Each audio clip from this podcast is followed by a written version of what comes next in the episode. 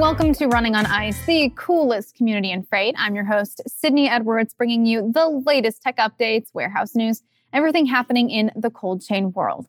Now, you know Running on Ice, the show, then you know Running on Ice, my newsletter. I write it every Wednesday and Friday, covering much of what we cover here in the show.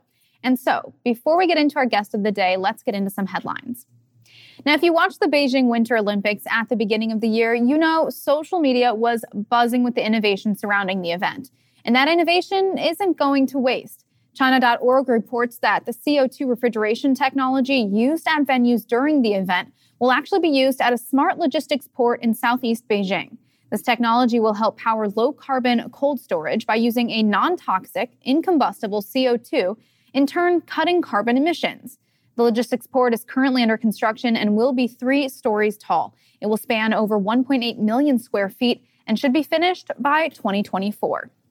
And Carrier announced it has made an agreement with the United Nations World Food Program and the African Center of Excellence for Sustainable Cooling and Cold Chain to help support cold chain efforts in Africa. Under this agreement, Carrier will open a cold chain center in Kigali, Rwanda, with ACES. And Carrier says this center will help train students and supply chain professionals, provide capacity building for farmers and refrigeration technicians, and will use best in class technology towards a sustainable cold chain. The partnership continues with Carrier, joining the United Nations WFP to build a transport training center in Accra, Ghana. Now, this center would offer free online and hands on training in an effort to strengthen transport and logistics capacity in West Africa. You can check out more on this partnership in my Running on Ice newsletter, and you can subscribe to that at freightwaves.com. And temperatures are cooling down across the nation. Here in Chattanooga, we'll soon be seeing 20 degree lows. I can't believe it. Now, when the weather changes, your hauling routine should change too, especially if you're hauling temperature sensitive freight. S&D Chain executive published an article on how weather affects cold supply chains. The concern is always thawing or freezing products, especially when products like pharmaceuticals have to be kept at exact temperatures. I spoke with some of FreightWave's hauling experts who gave insight on what to do when you're driving through inclement weather. Now, if you're going to be on the road for more than 12 hours at temperatures below freezing, you could apply thermal blankets to pallets, suspend a drop trailer use, and even delay or cancel a load if necessary. Driving through the cold unprepared could lose you thousands of dollars in some important product. So be the boss of your freight and help protect what you're hauling. Now for the fun stuff. Today I'm joined by Juan Meisel. He's the founder of Grip, and I have him on here now. Juan, how are you doing? Good. How are you? I'm good. It is a happy Friday out here in Chattanooga, Tennessee. I'd love to get into a bit about your background. I haven't had you on the show yet, so tell me more about yourself. Yeah, absolutely. Um, so, born and raised in uh, Colombia, South America. Uh, after that, I moved to Boston for school, where um, I ended up joining this company called ButcherBox very, very early on. Uh, that we bootstrapped over the last uh, five years to almost $600 million in revenue. Um, and, and I ran logistics for the company for the last five years. So that meant shipping uh, millions of boxes of frozen meat in the mail um, all across the country. So uh, did that for the last about six years, and then a couple months ago this year we launched uh, Grip, which I Grip what we're doing is is the technology layer for companies like ButcherBox that need to ship uh, perishable items in the mail. So through the technology, very very data um, intense, we tell them exactly how they need to ship the box to increase the probability of success. Now, I know your work at ButcherBox actually led you to creating Grip. What were you maybe seeing, you know, working with ButcherBox, working with either the, you know, the perishables and and moving the food in that way? What were you seeing that was something that needed to be changed? Yeah, absolutely. So what we've seen in the industry is, that uh, it's exponentially grown over the last few years, as, as you've seen. And, and what that means is that technology is just not up to speed to where the industry is right now. So you see that there's a lot of companies are shipping the exact same way that they would ship a pair of shoes or, or a t-shirt, a box of something perishable in the mail. And, and that's just, that just can't be the case because the necessities of, of what you need to ship that box, it's completely different. So if it's raining or not raining or hot or, or humid or, or freezing, you know, a t-shirt will make it to its final destination the same way. but that's just not the case with something perishable in the mail. So uh, we've seen that overall technology is not up to speed to where the industry is, and, and that's what we're doing. We're, we're bringing a lot of more technology to the industry to make sure that uh, companies can more efficiently deliver the stuff to their customers. And so tell me more about Grip. How is it different from maybe other software in the market right now? The main difference is that what we do is completely dynamic. Uh, decisions change by the second. Um, there's a lot of software out there that they, they do a very, very good job at letting you set business rules that statically will say, hey, any box going to California is going to ship with carrier A with service B, which takes this many days in transit. This is the route, and this is the type of box that you need to use. But that, that's static. It's a very good way of doing it statically, which works for the type of companies that I was just mentioning. But uh, for us, it's completely dynamic. That can change literally by the second, uh, which which is the main differentiator of the company. And so, what information is this software taking in, and how is it getting this information? Millions of data points on a daily basis. So everything from how's every single carrier performing across the country, uh, where are we seeing trouble areas, uh, what type of major weather events are going on, what is our customers customers saying as an example, like hey, customers are raising the hand and saying my box are being stalled, my box are being deleted after a certain um, time of the day, or hey, my outside box is getting crashed. And and we take all the data, we mix it with what we have internally in terms of the uh, the different algorithms and formulas that we've created internally to uh, understand the performance of the boxes. And that's all that we take a bunch with also a bunch of weather points and um, and what type of box and product our customers are using. And then we run it through what we call internally our shipping engine. And then that's when we turn around and give the customers what are the values of how they need to ship that box. But overall, it's millions of data points that we're processing on a daily basis. And so, what phase are we in right now with Grip? I know we just got out of stealth mode. Is that correct? Uh, that's correct. Uh, we were, were fully launched. A company started earlier this year. Uh, we're processing hundreds of thousands of boxes uh, on a monthly basis through the platform, which has been very exciting to see. And and we we're, we're fully up and running. Uh, we were live, and, and, it's been exciting to see how you know the, the, companies that are working with us, our customers, fully depend on how we tell them to ship that box. So it's exciting for us to see the performance and how are we improving that. And overall, we've seen that our customers see about a 25% reduction in the amount of failure or damaged boxes. And then they also see about 30% decrease in shipping costs as well after onboarding the software. That leads me to what I was going to ask next was how customers are reacting to this. Maybe I don't know if they have any other feedback in, in, how this has been helping their businesses or if there's been a comment that has stuck out to you most when working with clients. It's been very helpful for them, uh, mostly even through the summer, which we just came out of, where for perishables, it's, it's, it's a nightmare. You know, you need to ship boxes when it's 100 degrees outside. So if for us, because we're pairing the cost of the carrier performance with the temperatures and what's the final customer saying, we allow them to be very targeted in where do they need to spend more money to get to the final customer in a good state with the box performing very well. So we allow them to be very targeted to increase performance without necessarily taking the approach of, hey, I'm just going to set every single box in priority overnight. Because there's just, you cannot run a business that way because one, your customer will not pay for that service. And two, if they don't, then that means that you're just basically leaving all the margin in the table or end up just working for the carrier company. Um, so very, very positive feedback. We allow them to go through the summer. I mean, we saw customers where before working with us, they saw uh, maybe two or three percent thaw or damage rate in the mail. For this summer, they saw closer to 0.5 percent or even under one percent. Uh, so very, very good early success with our customers for sure being the founder of this, starting this idea, what has been uh, the most challenging part of starting Grip? I think the most challenging part of starting Grip has been making sure that you're actually using all this dynamic data and being like building a system sophisticated enough that it can change by the second. Like the data processing uh, power that you need to have in house to start making some of those decisions by you know, and, and having millions of data points flowing through the system, it's it's it's not easy, and, and that's also why a lot of the solutions that are out there just you know rely on flat logic shipping because there's really no data behind that. It's just you set that rule is an if statement, and every time you ship a box, it goes to the if statement and you ship it. Uh, for us, it's completely dynamic. It changes, and that means that we need to be very careful with what we're doing, with what type of data we're uh, implementing and, and what type of recommendations we're giving our customers. Now, I believe you are one of maybe the only software that works this way. Do you think this is because maybe there's just so much more involved that companies have yet to get the dynamic side of things rolling? I know that technology is growing. We're seeing so much more, especially in the cold chain world. Why do you think you might be one of the only people to start a software like this? It's hard. Um, I think that ultimately to, to, to really create a solution that works, unfortunately, but also fortunately, you, you have had to live through it because it, it's a very niche product and mean, it's, it's a niche um, solution that we're creating.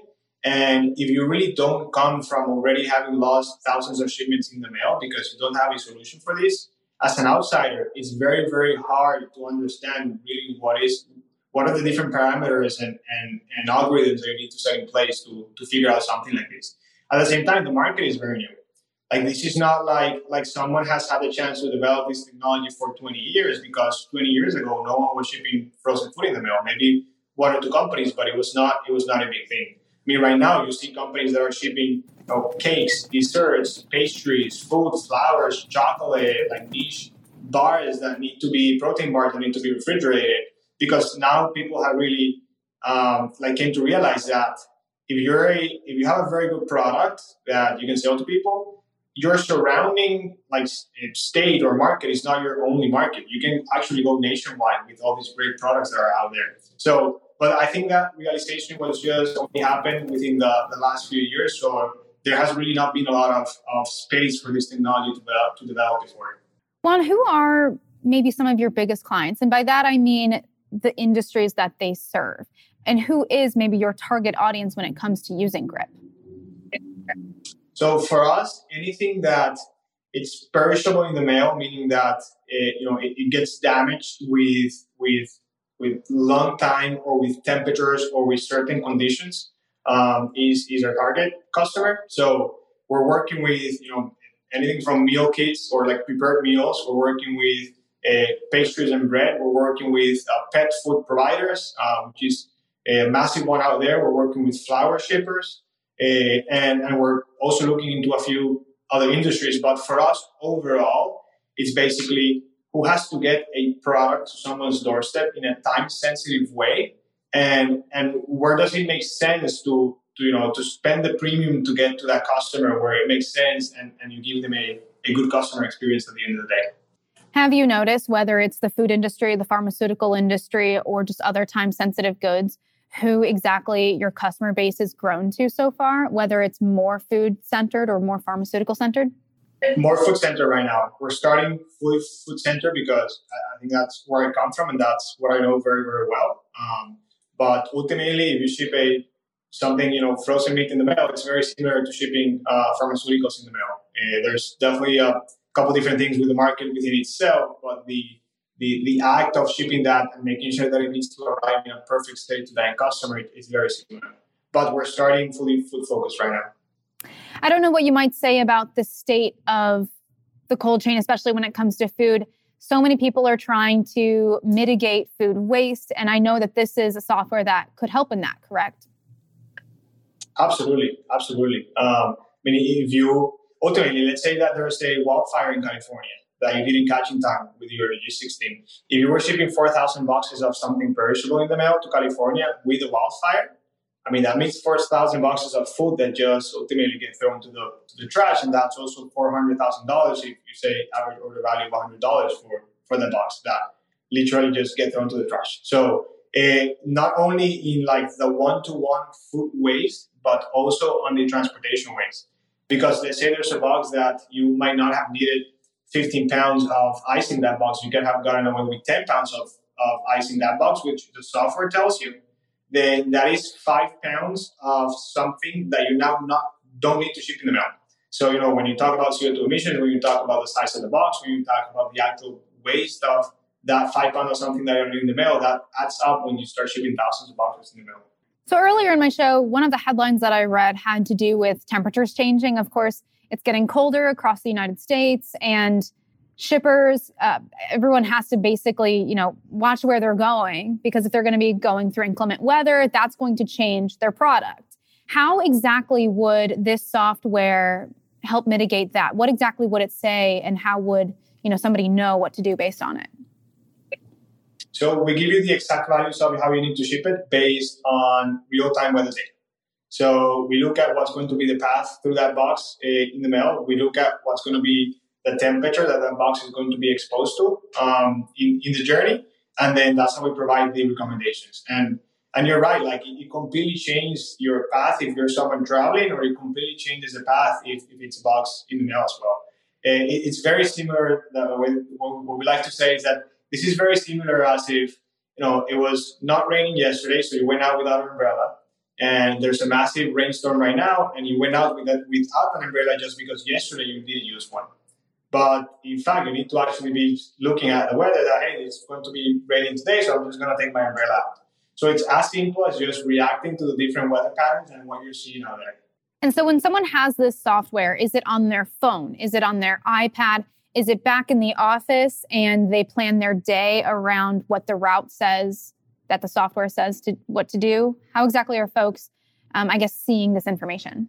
So we integrate with our customers' order management systems and it's basically an intelligence level that sits on that sits on top.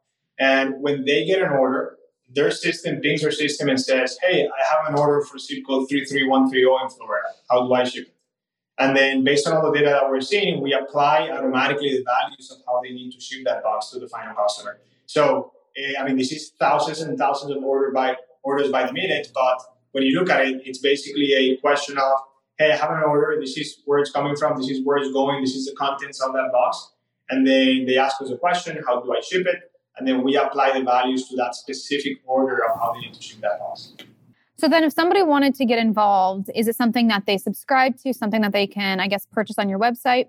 Uh, they reach out to us. They can go to the website and, and they can fill out the form. They can just reach out to us and uh, we'll chat to them, we'll understand what they're doing right now, what their current solution is, and we'll help them put something in place that gets them a lot more sophisticated. But overall, it's, it's a technology company that sits on top of what they're doing right now, and, and we charge a monthly, a monthly fee for the technology.